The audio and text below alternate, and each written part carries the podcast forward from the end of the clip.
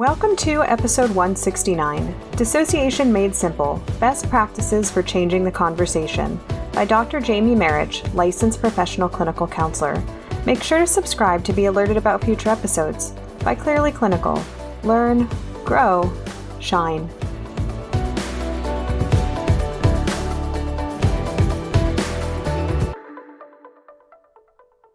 Hello, everyone. My name is Dr. Jamie Marich, and thank you for joining me for this Clearly Clinical podcast on Dissociation Made Simple Best Practices for Changing the Conversation.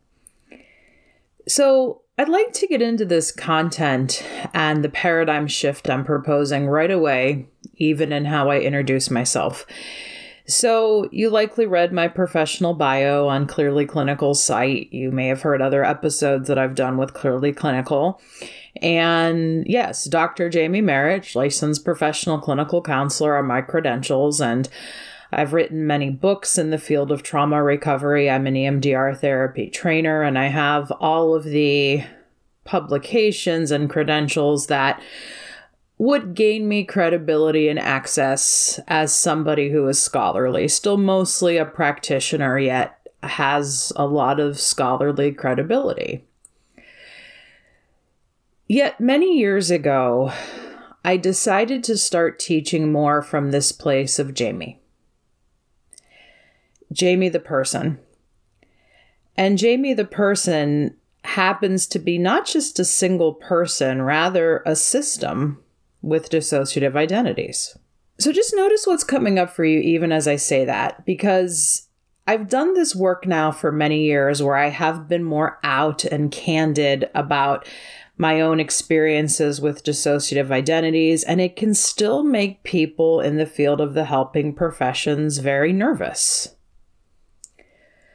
One of the contributors in the new book that I'll be talking about at some point, uh, Dissociation Made Simple, is a therapist who now herself is out about her dissociative identities. And she reflects that when she first heard me talk at a training and be this candid about it, as candid as I'm being with you about it, she kind of kicked back and had this experience of, you know, this this lady's insane.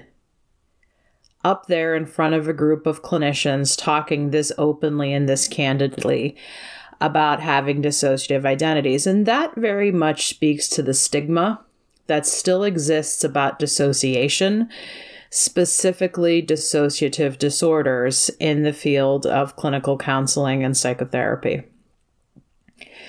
So, I guess I'll just start there by saying I, we, and I often use we pronouns to reference the fact that we are a dissociative system we are out about many things, and we have been throughout our career. We entered graduate school 2003, 2004, and we're always very candid and open about the fact that we're a person in addiction recovery. In fact, getting into clinical graduate work was the direct guidance of our 12 step sponsor.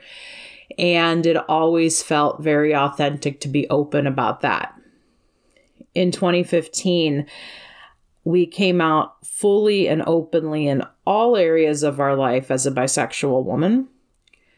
Prior to that, we had been out to close friends, to other partners, yet there was always a hesitancy about fully outing ourselves professionally. In some contexts, we would if we felt safe enough, but coming from a very conservative Christian family, being out publicly didn't feel like it was something we could safely do. Yet in 2015, we, we made that decision to do it and do not regret it. I will say, though, that coming out, quote unquote, as a person with dissociative identities, as a person with dissociative disorder, has been the hardest coming out that we've had to navigate especially in coming out to other clinical professionals. And why is that? And what does this say about the very need to change the conversation about dissociation in the clinical professions? So, dissociative disorders have, ooh, I guess the best way to say it would be I don't know, even as I'm trying to get this out of my mouth, it's it's bringing up some activation with me, but we tend to encounter one of two things. I mean, yes, there's society's perception at large, which is largely influenced by media, which largely equates dissociative identity disorder with the old school multiple personality disorder, equates it with violence. And so, yes, coming out in society can be a tricky thing because people like me are often meant to explain it as, or have to explain it as, yeah, so I have this thing called a dissociative disorder. Many people will say, What is that? I'm like, well, you know, you've heard of multiple personality disorder, right? Well, it's not called that anymore, and anything you probably know about it is really off base. And so I'm just bringing that up so you have some maybe kind of frame of reference, even if it's wrong. But I'd then like you to hear me explain how it shows up in my life. So that's often what it is like, quote unquote, coming out to the general public. Now, within clinical professions, there tends to be one of two attitudes that folks like me are rubbing up against. Yes, there are still many people in the clinical professions, especially psychiatrists, but we hear it among psychologists and other helpers as well. The belief that dissociative disorders, multiple personality disorders previously are not real. They're a bunch of bunk, is what a psychiatrist at one book contributors facility told her a particular story that I like from one of the interviewees in Dissociation Made Simple is from a person who's a well known dissociative disorders advocate, Olga Trujillo.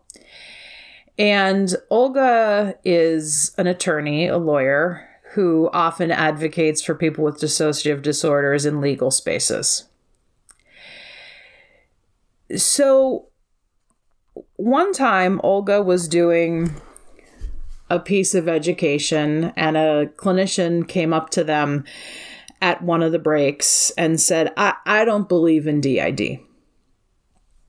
To which Olga responded, Well, you know, lucky for me, I don't have to believe in it because I have it. It's it's not a religion. And even in my professional advocacy spaces, I'm really not interested in having these kind of debates or discussions anymore about whether DID is real because it is real.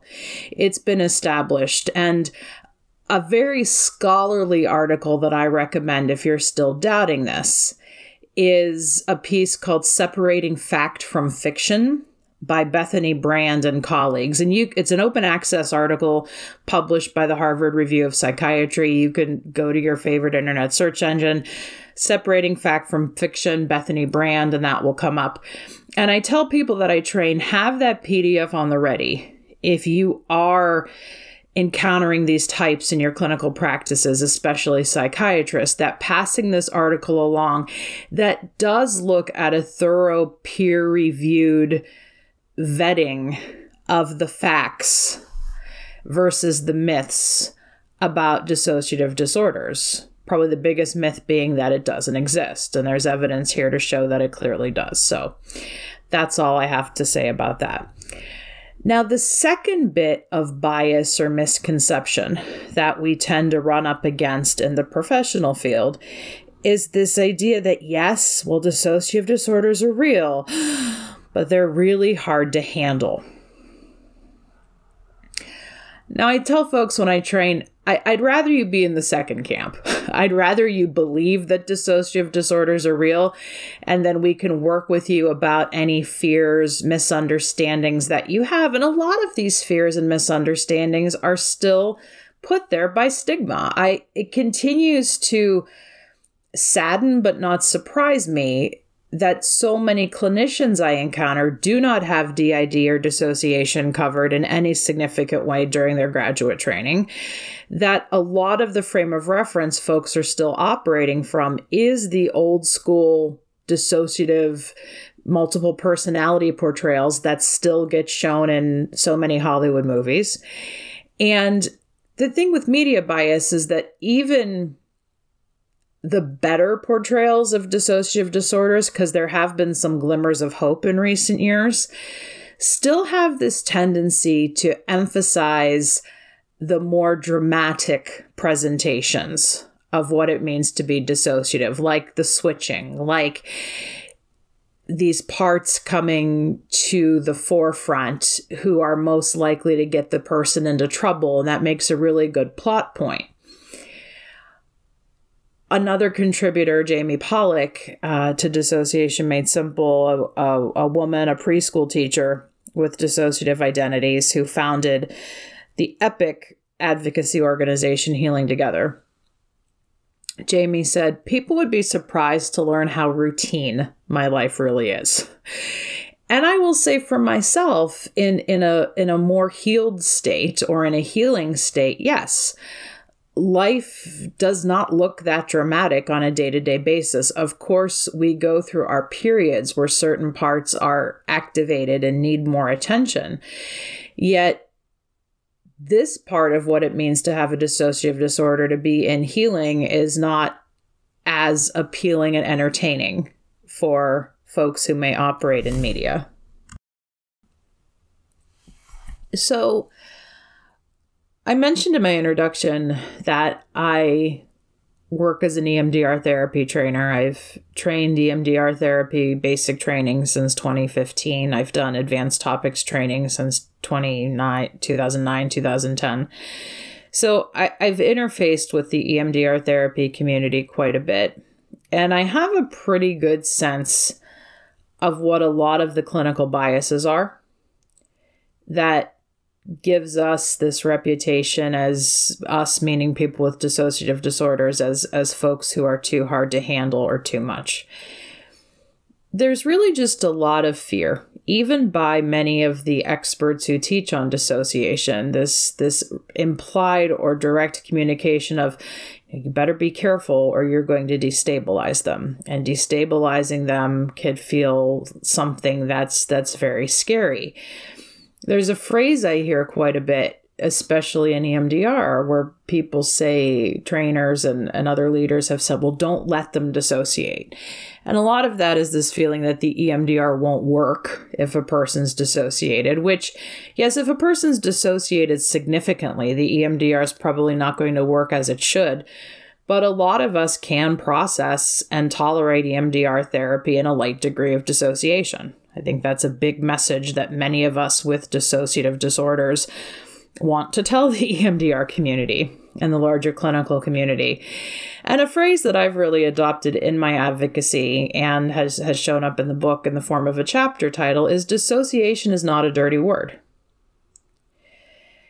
And that's where I really want to start our deep dive here in this educational podcast because I first want to validate that you may be a clinician listening to this who does have a lot of that fear of dissociation.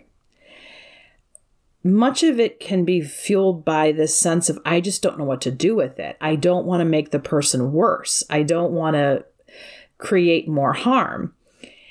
And if you feel those things, it is likely not your fault or your blame because I already mentioned we don't tend to get adequate training in graduate school about it.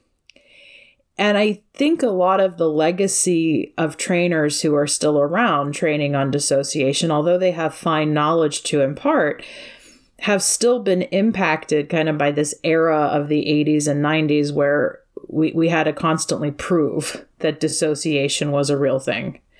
So trainings can feel overly academic, overly scholarly, overly technical. It's not necessarily that it's bad knowledge getting imparted.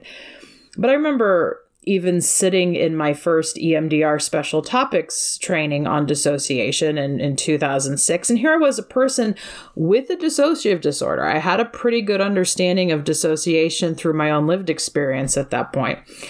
And I'm sitting as a as a newer clinician at this training and I'm thinking to myself, she seems like she, the, she, the presenter, seems like she's making this harder than it needs to be. Like it's so technical just to prove that it's a real thing, but I think that's what flusters a lot of clinicians. So, to really move into our first objective here, I really want to hopefully diffuse some of this fear that you may be experiencing by really looking at what is dissociation. And I might ask you to just take a moment of pause, perhaps breathe into the question, and ask yourself how would I define dissociation? What is my working understanding of dissociation based on my clinical or lived experience? So, I started life as an English teacher. I didn't start life as an English teacher. I started my professional life as an English teacher, drama, music teacher. I had no intention of being a helping professional. I hated psychology when I was an undergrad. And I, I say all this to say, and if you've taken other courses with me, you know that I often go to word origin. That when we're unpacking a clinical construct like trauma, like mindfulness, like addiction, what does the word even mean? That we tend to throw around in the English language. And dissociation is one of those words that I really believe by looking at the word origin, it gives us a lot of the basis of understanding that we need. So, the English word dissociation comes from a Latin root dissociatio, which means to sever or to separate. So just sit with that a moment. Dissociation means to sever or to separate. So, what is it we're severing from? What is it we're separating from? I think the way we all dissociate and can all relate to is this notion of severing from the present moment severing from the present space because it has become unpleasant, overwhelming, maybe even painful. And so it's a very natural human tendency to engage behaviors that may want to give us a mental break or a mental escape.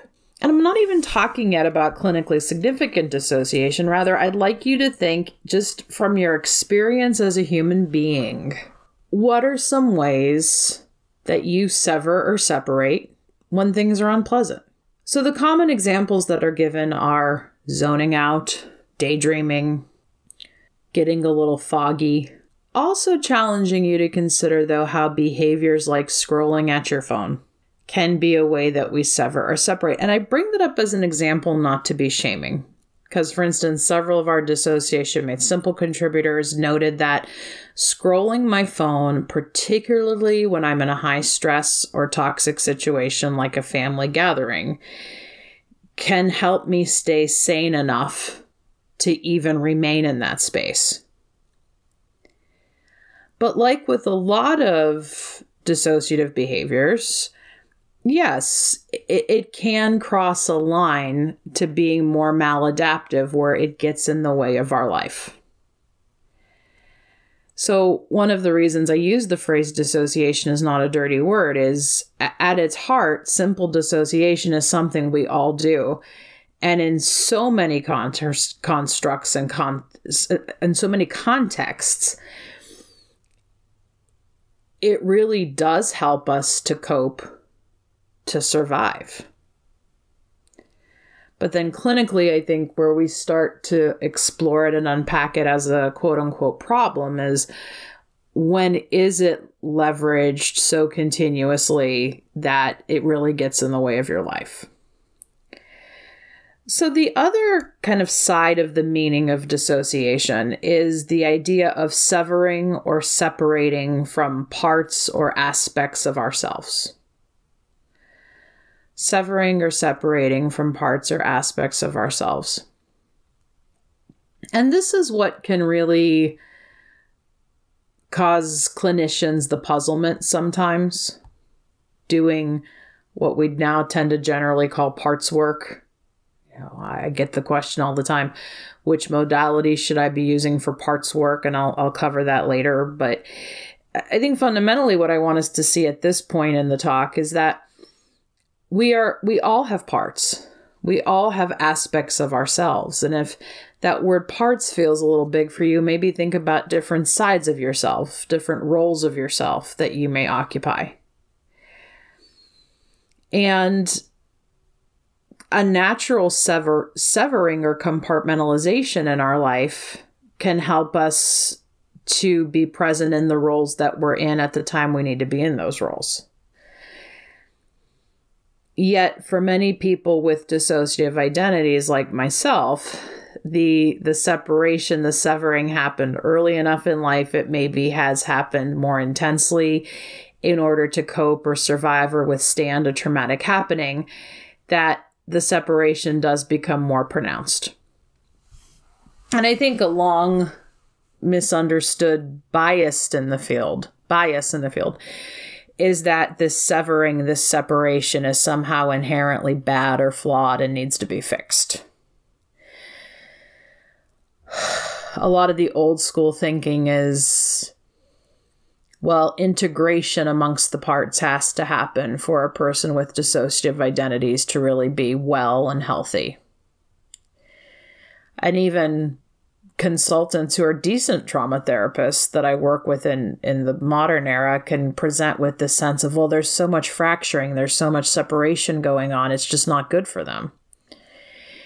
And so much of what the community of those of us with dissociative identities really want people to see right now is the parts themselves aren't necessarily the problem. And integration can be a dirty word for a lot of us, uh, especially if we feel like a therapist or some outside entity is forcing us to integrate in order to quote unquote be well. Many of us do operate with a multi layered system and the key for healing becomes how do we promote more communication amongst those parts? And when we can learn to do that in a non shaming environment, we often do experience a great deal of wholeness and wellness and can live the lives that we want to be living. So, to review, Dissociation means to sever or to separate. It can mean severing or separating from the present moment, or severing or separating from parts or aspects of self. Now, a little bit of the historical context here. And I admit that this is why what is dissociation? It could be a very confusing question because therapists can even struggle with that. Well, is it about leaving the present moment? Is it about parts and parts work? Like, like I seem to hear dissociation referred to in a lot of different ways, and that's very true. It is. And that's where it can cause some of the confusion. So, as a psychological construct, the term dissociation is generally credited to Pierre Janet. Pierre Janet was a French psychiatrist and hypnotherapist who published pretty extensively in the 1880s and 1890s. And he, as a native French speaker, first coined the term désagrégation, which many have criticized could should better be translated as desegregated or disaggregated rather. Yet, for better or worse, William James, the, the American philosopher, translated him in 1890 as dissociation. And then Janet, when lecturing in English, would continue to reference it as dissociation.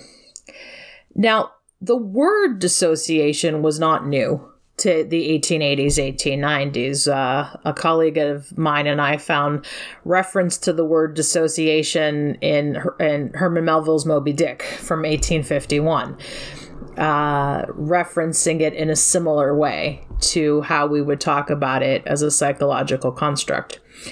And I do think it's very interesting that Janet is the one credited with coining the term psychologically because he is also the father of what many of us know to be this three stage consensus model of trauma treatment that is largely recommended as best practice by organizations like the um, International Society for Traumatic Stress Studies.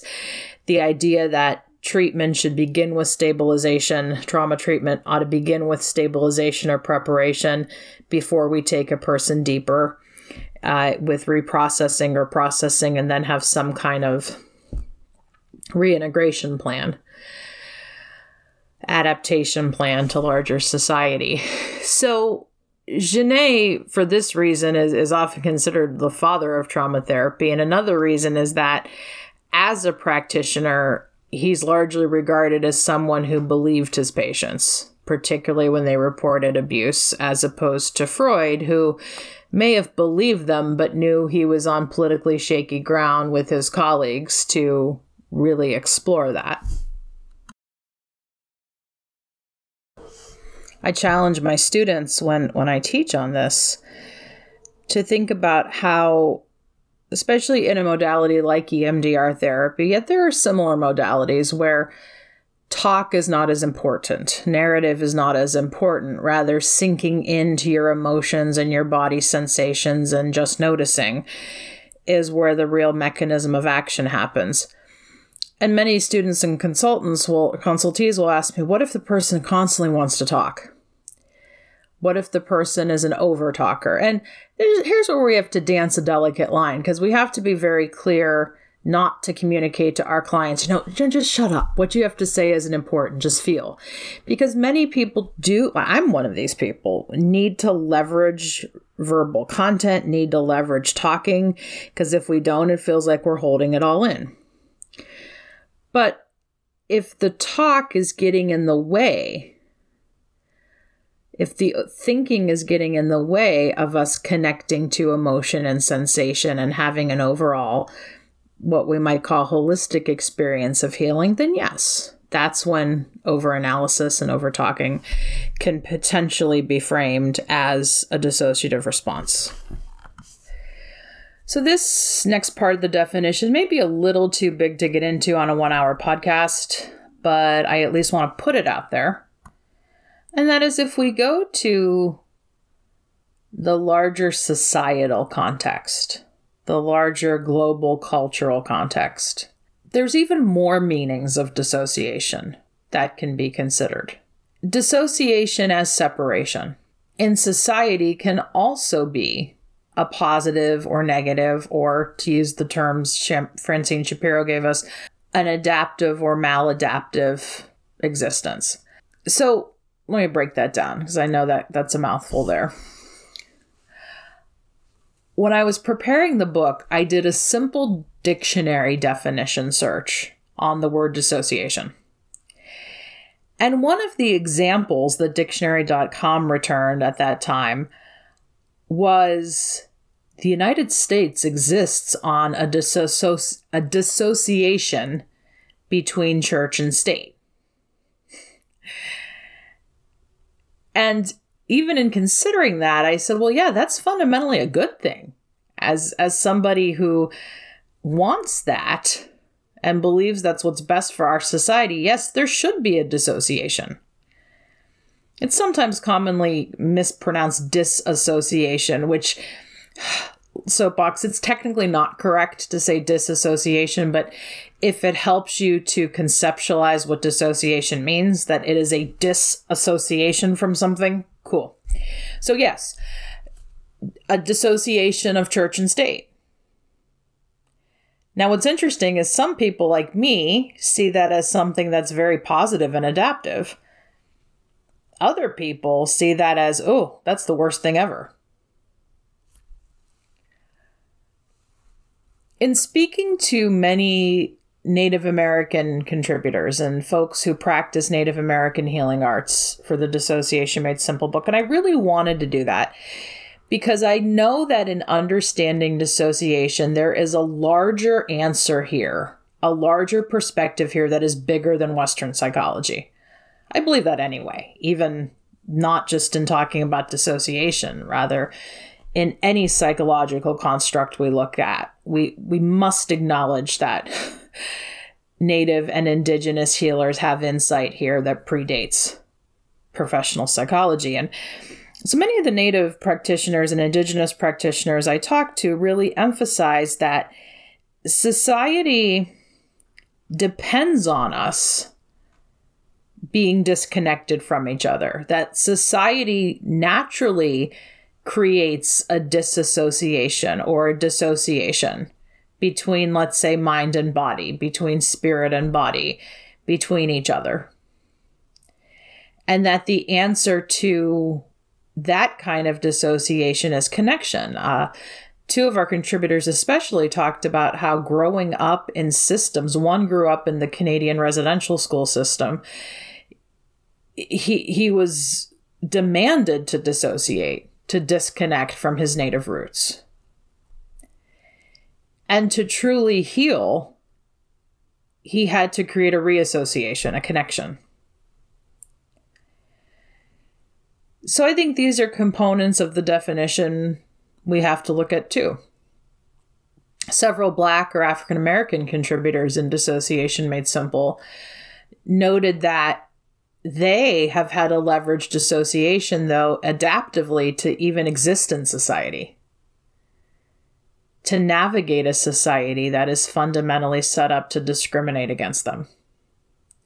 Dr. Kelly Kirksey, who's a professional collaborator of mine, also contributed for the book, said, Our people have had to dissociate from each other since 1619. since slavery, we've had to leverage dissociation in order to survive and to cope. So, even in this little part of the talk, I hope you're recognizing that Yes, there's a lot of things when we talk about dissociation that can feel very bad and very ugly and very problematic, especially based on your perspective. Yet there are also a lot of things about dissociation that are fundamentally helpful, can be helpful when leveraged in certain contexts. So, if we're kind of wrapping up this section, it's very much that dissociation is not just one thing at its core, it's not a dirty word. It's something that we all do. Yet, I think in evaluating how dissociation shows up, Dr. Francine Shapiro, who created EMDR, her constructs of adaptive and maladaptive can be very useful. And she leaned into those words, adaptive and maladaptive, in describing how traumatic memories are processed because she didn't want to use words like healthy or unhealthy or good or bad, because even those can come with a value judgment. Whereas adaptive recognizes what's adaptive for me may not be adaptive for you. What was adaptive for me at certain points in my life are not so fully adaptive now. And sometimes it's a little bit of both.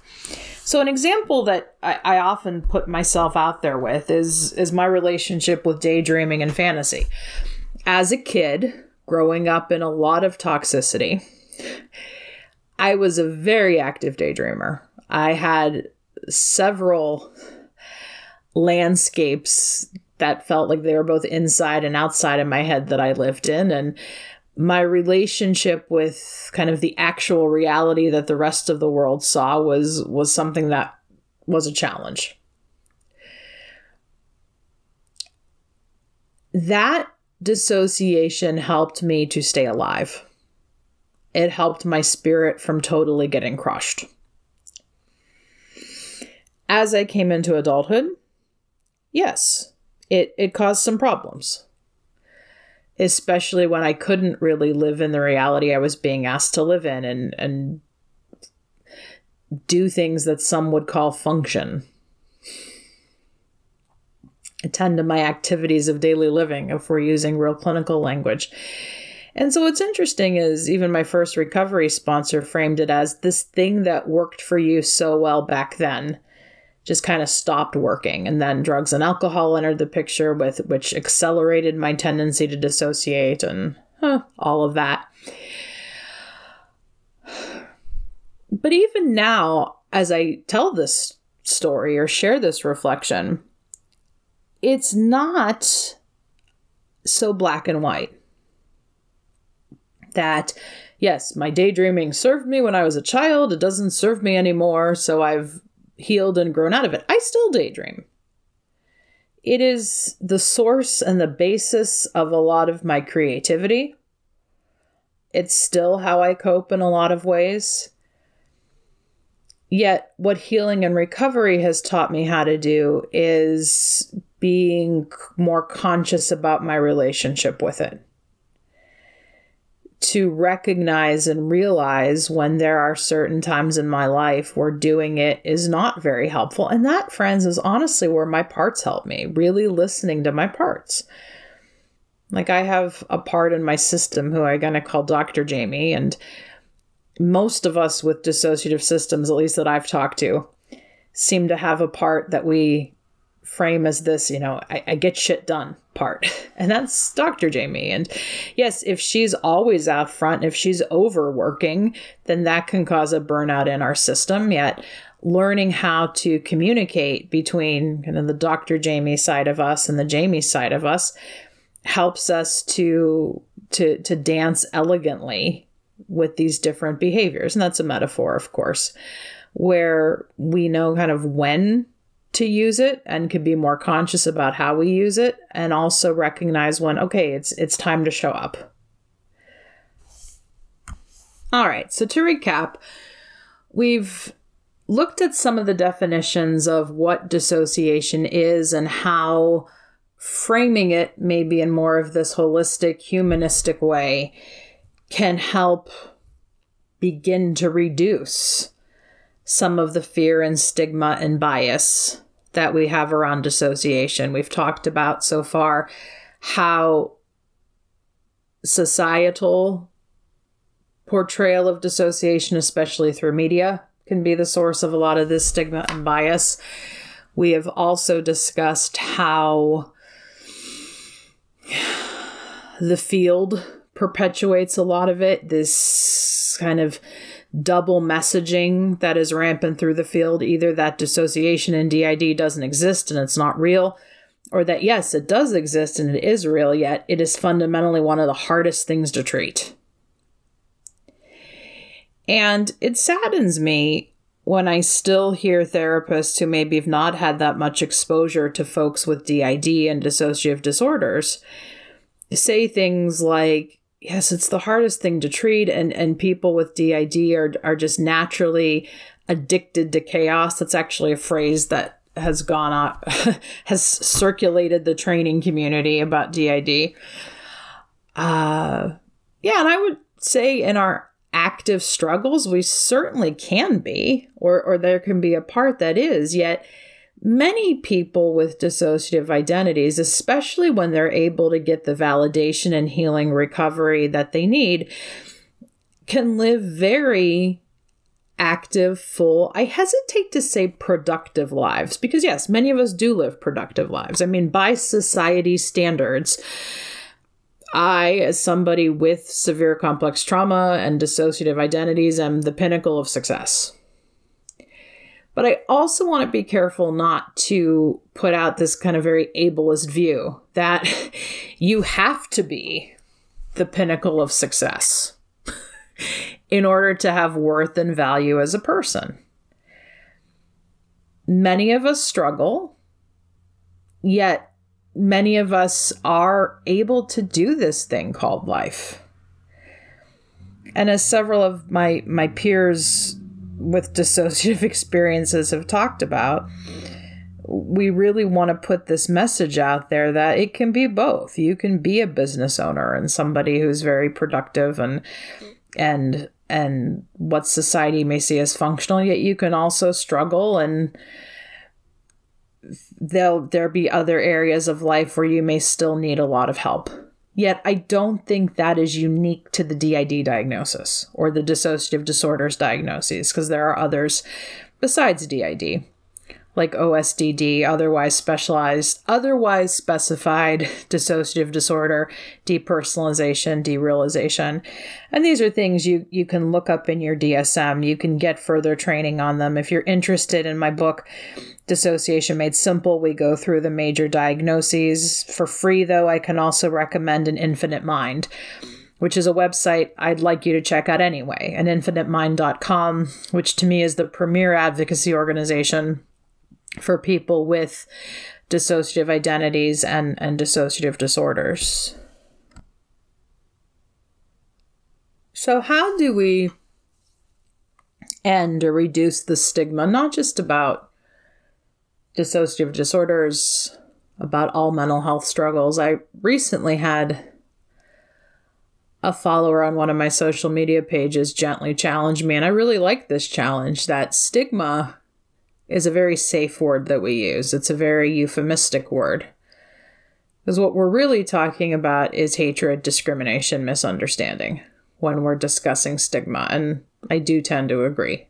Uh, something So, in terms of how to combat stigma, obviously, education, discussion, listening to a podcast like this, I think, is a really good start. My challenge for you then is how can you pay this forward? How can you engage one other professional in a discussion around dissociation, like the discussion we've we've had today, where you really break it down in plain language, human terms, challenging clinicians to talk about where some ways dissociation shows up in my own life. And yes, I may not have a clinically significant dissociative disorder, yet where do parts show up for me? Where are the different sides or aspects of myself? So I think that's one way we can really reduce stigma. I wasn't planning to talk about this so directly in this section, yet it dawns on me that I haven't talked about it yet directly. And that is a question I commonly get. If I had more of an interactive dynamic with you, somebody would probably be asking me this question. And that is what model should I be using for parts work? My feeling as a person with dissociative identities is that all of the different models that are out there IFS, ego state therapy, theory of structural dissociation honestly, folks, I tend to lean more into traditional Jungian archetypes and the mythologies connected to those in looking at a system for parts. That there are many different models, no one is perfect. They all have some things they can offer us, they all have a lot of deficits to them. Especially something I call out is how some of the more popular models have done a good job at normalizing the existence of parts in all of us. Yet sometimes in writing and in lecture, that can be projected with the tone of, but, but don't worry, you don't have to be like those people with DID to say that you have parts. Which, I mean, I guess I've done that as a teacher before too, to say, hey, I'm just trying to normalize this. But even as we normalize, to be careful about are we using some of the, but you're not like those people types of concerns? And why is it that we say that? Because there's still radical misunderstanding and bias and discrimination, uh, both in society and in the field, against people with dissociative identities. And another area that I'm very passionate about emphasizing in my teaching. And I, I will give you some literature here to kind of back this up is that more of us therapists, especially those of us like myself who may have a little more public presence, really must come out about our own struggles with mental health and, and mental illness. Even as I said that, notice what's coming up for you. Did you have a reaction or a response like, I can't do that? Because people will judge me. I'll lose my standing in the community. People will challenge my credibility. Or I had this graduate professor who said, I, I, I have to hold it all together because if I don't, then my clients won't take me seriously. And this whole issue around self disclosure is nuanced because I, I want to recognize that self disclosing to a client is fundamentally a different issue than self disclosing amongst your colleagues and out in the public. I mean, there can be some overlap now because any of my clients can listen to this podcast, for instance. So, with clients, I, I still very much maintain use of self disclosure if it is clinically appropriate, if it is clinically indicated, and to be mindful that we're not dominating sessions by talking about ourselves so much. And to be constantly getting feedback from your clients on is the level of self disclosure I use, is it helpful? Yet I'm talking here about kind of a bigger advocacy social justice issue here of how are we ever going to hope to smash stigma and discrimination about mental illness, especially dissociative disorders in society, if so many of us still feel unsafe to come out to our colleagues or to come out in professional settings. And I knew, friends, that I couldn't really train and write on dissociation until I could be this candid about it. And that took me a while. So I, I want to to highlight that. I was diagnosed in 2004 during my graduate program. And even though I was diagnosed formally in 2004, when I got my diagnosis of dissociative disorder, NOS at the time, all of a sudden my whole life and my whole world made sense. And coming out for me was a dipping my toe in the water type of process.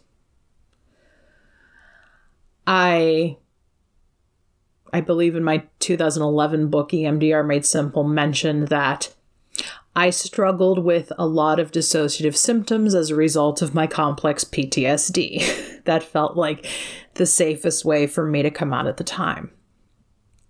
And then at various workshops or other venues over the years, I kind of read the room to see if it felt safe enough for me to disclose that yes, I'm a person with a dissociative disorder and we're a five-part system. There's there's people within me or uh, various team members within me. And when I started to do that, I would then have folks come up to me over break saying, I cannot believe a presenter was this candid about her own dissociation. And it wasn't an insult, it was more of a wonder. And that's when I started to know there's something here.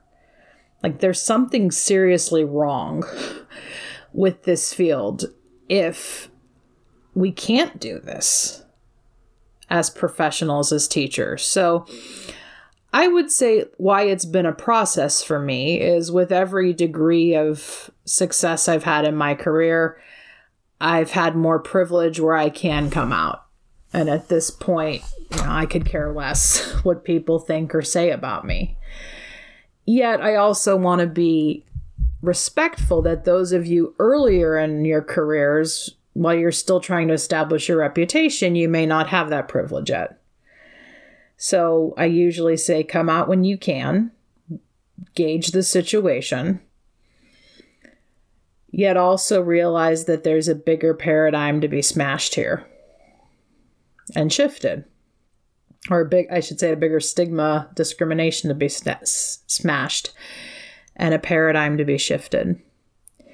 So I do kind of want to end with going over some of what literature says about self disclosure because I fully recognize some of you may be listening to this and already getting very nervous.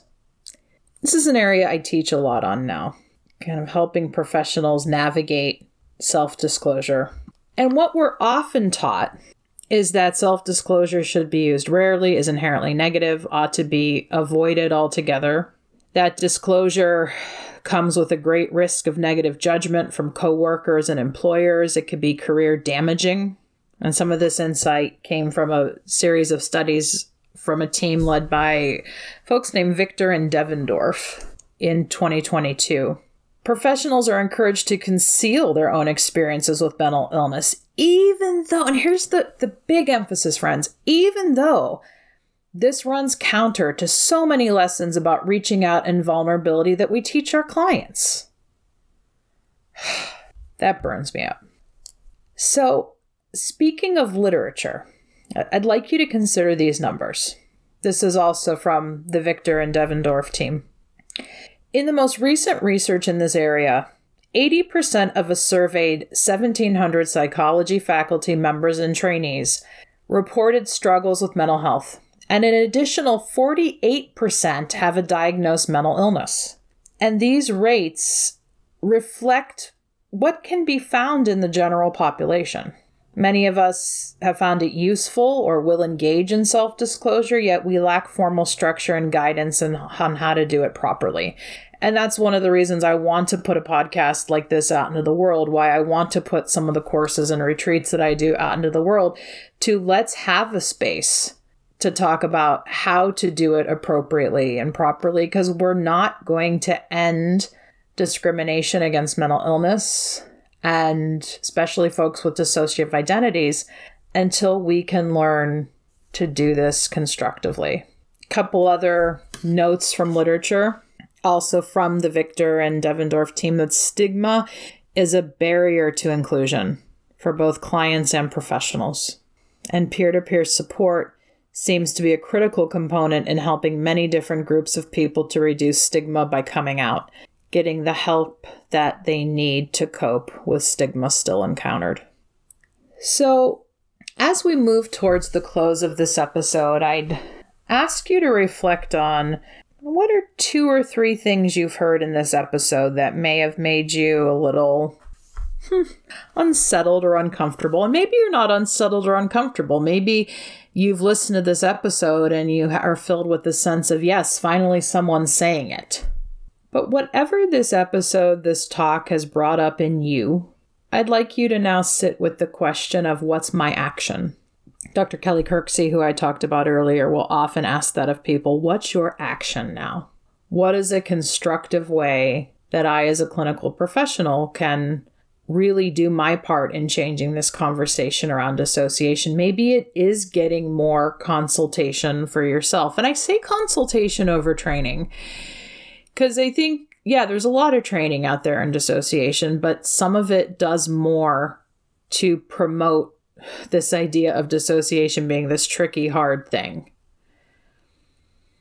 And something that my community has consistently found is therapists who are willing to get consultation, one on one interaction with another therapist who is not so afraid of dissociation often tends to be the trick. In Dissociation Made Simple, one of our contributors, a, a, a woman named Megan, talked very openly about her initial therapist she started working with, whom she developed a good relationship with.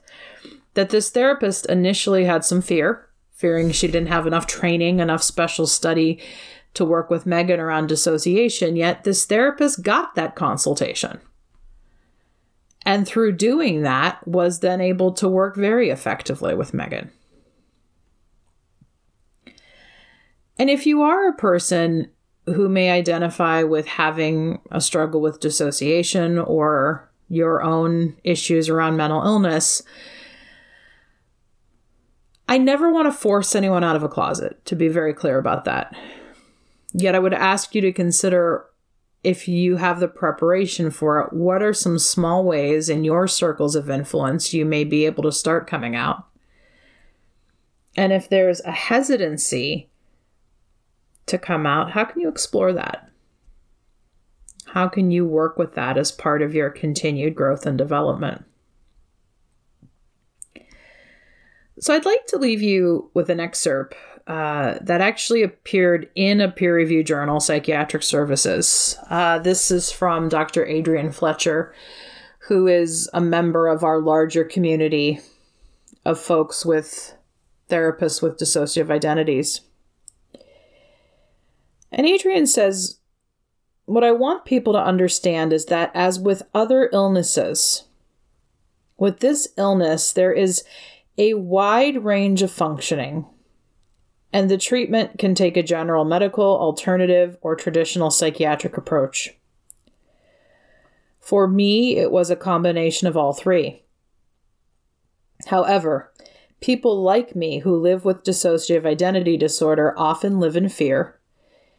And so I am trying to be open about my experience. I have lived in fear about being open about my diagnosis, even in my own profession which is supposed to be accepting of mental health related concerns, and I have felt ostracized and alone. So, thank you, friends, for your willingness to listen today. And if we were in more of a traditional conversation with each other, I would again ask, What is your action going forward? All right, friends, so here's a little bit of bonus content that I want to offer you from, yes, it's from the work of Dissociation Made Simple, A Stigma Free Guide to Embracing Your Dissociative Mind and Navigating Daily Life, which is my newest book that's out from North Atlantic. Yet there's a lot of general content on what I'm about to share with you in the established literature. And that is how do we work with grounding and mindfulness with folks who struggle with dissociation?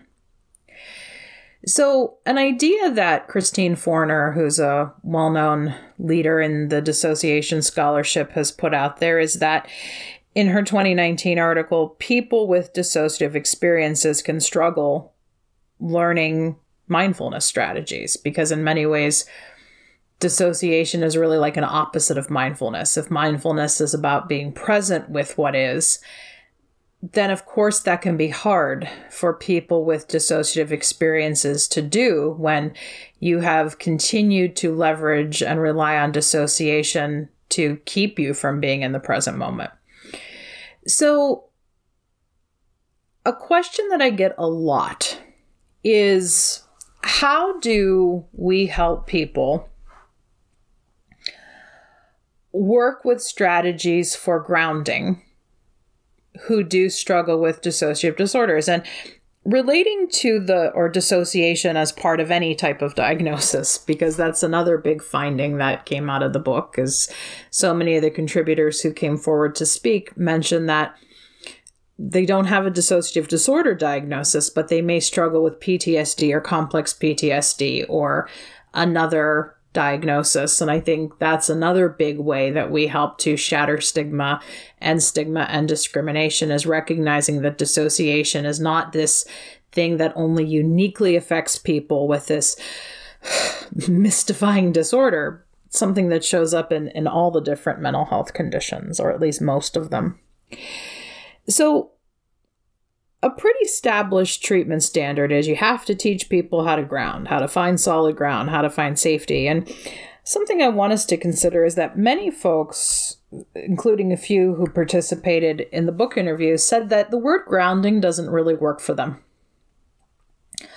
Rather, a word like anchoring would feel better or getting settled.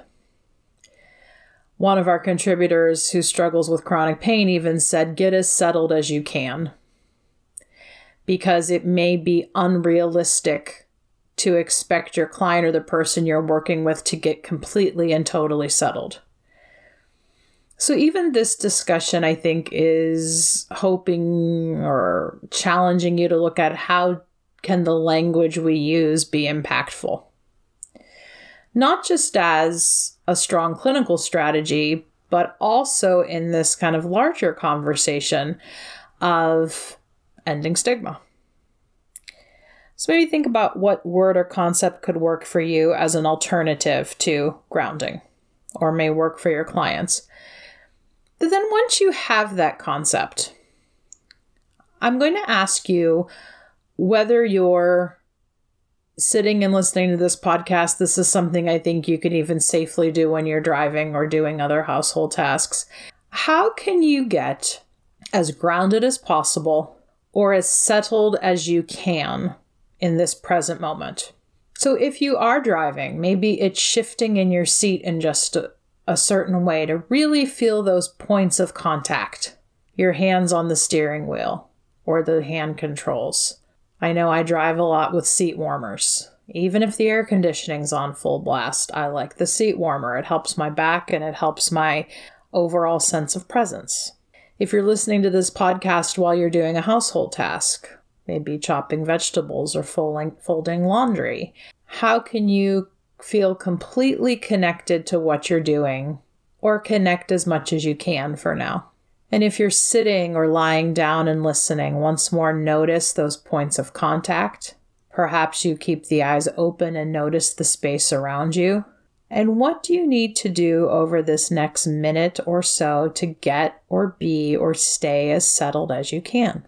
And the last thing I'll leave you with that I hope has some value for your clients is recognizing that even if your intention is to stay completely present with an activity like this, or to stay mindful and connected to the moment. If your attention wanders, it does not mean you have failed. It does not mean that you have done this wrong. Rather, if the attention wanders or meanders away, you can always bring it back. And I say this in Dissociation Made Simple that going off base and realizing you've gone off base from your intention here is actually a mindfulness practice because you've recognized that you've drifted from attention or awareness. And I have to engage in dialogue like this with a lot of my clients who can automatically go into a shaming mode. I can't meditate. I can't sit still. See, I can't do this right. Get as grounded as you can, get as anchored as you can, get as settled as you can, knowing that this, like so many elements of your recovery, is a process. You've just finished listening to another exclusive continuing ed podcast by Clearly Clinical. If you like what you just heard and you need continuing ed credits, please visit us at clearlyclinical.com to check out our one year membership, where you'll have access to our growing library of continuing ed podcast courses. Clearly Clinical, where our goal is to help you learn, grow, and shine.